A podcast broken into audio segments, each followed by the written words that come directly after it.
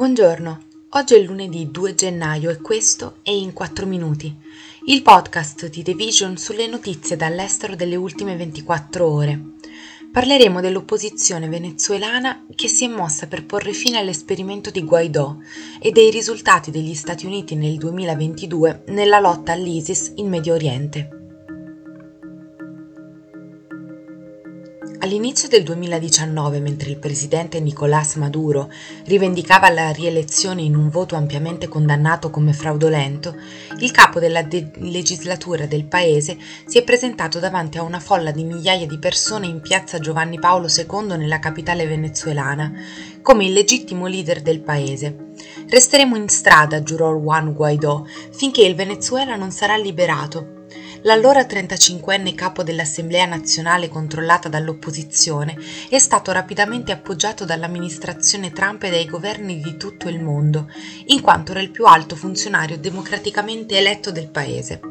Guaidò, rara figura unificatrice dell'opposizione storicamente molto frammentata in Venezuela, ha dichiarato che avrebbe servito come presidente ad interim del paese fino a quando Maduro non si fosse dimesso o almeno non avesse accettato di tenere elezioni libere ed eque.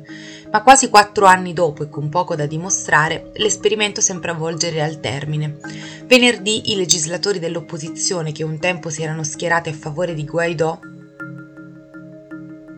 All'inizio del 2019, mentre il presidente Nicolás Maduro rivendicava la rielezione in un voto ampiamente condannato come fraudolento, il capo della legislatura del paese si è presentato davanti a una folla di migliaia di persone in piazza Giovanni Paolo II nella capitale venezuelana come il legittimo leader del paese.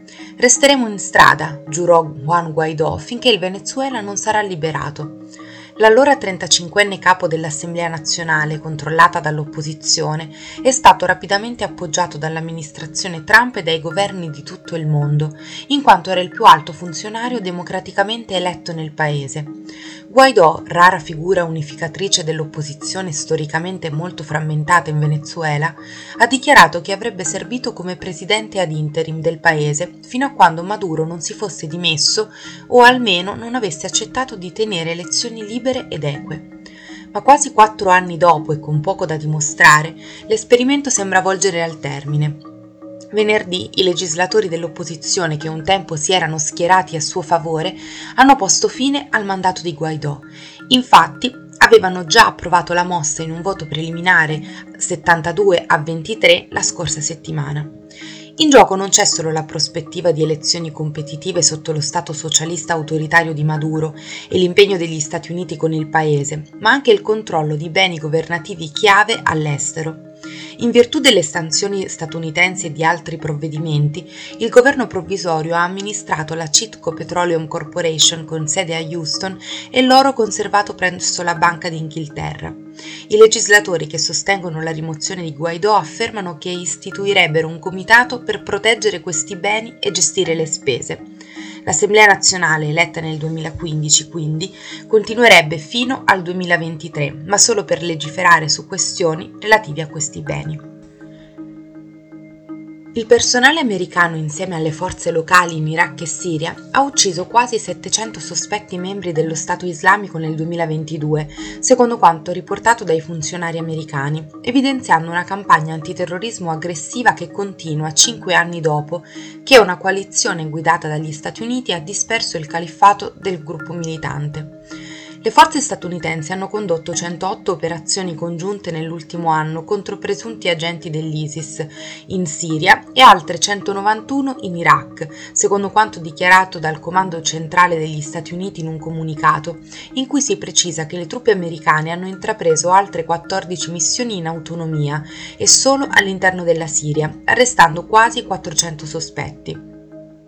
L'anno scorso, dopo il caotico ritiro degli Stati Uniti dall'Afghanistan, il presidente Biden ha dichiarato alle Nazioni Unite che gli Stati Uniti non avrebbero più combattuto le guerre del passato, ma in Iraq e Siria il Pentagono mantiene contingenti di circa 2500 e 900 soldati rispettivamente, che occasionalmente finiscono ancora sotto il fuoco nemico.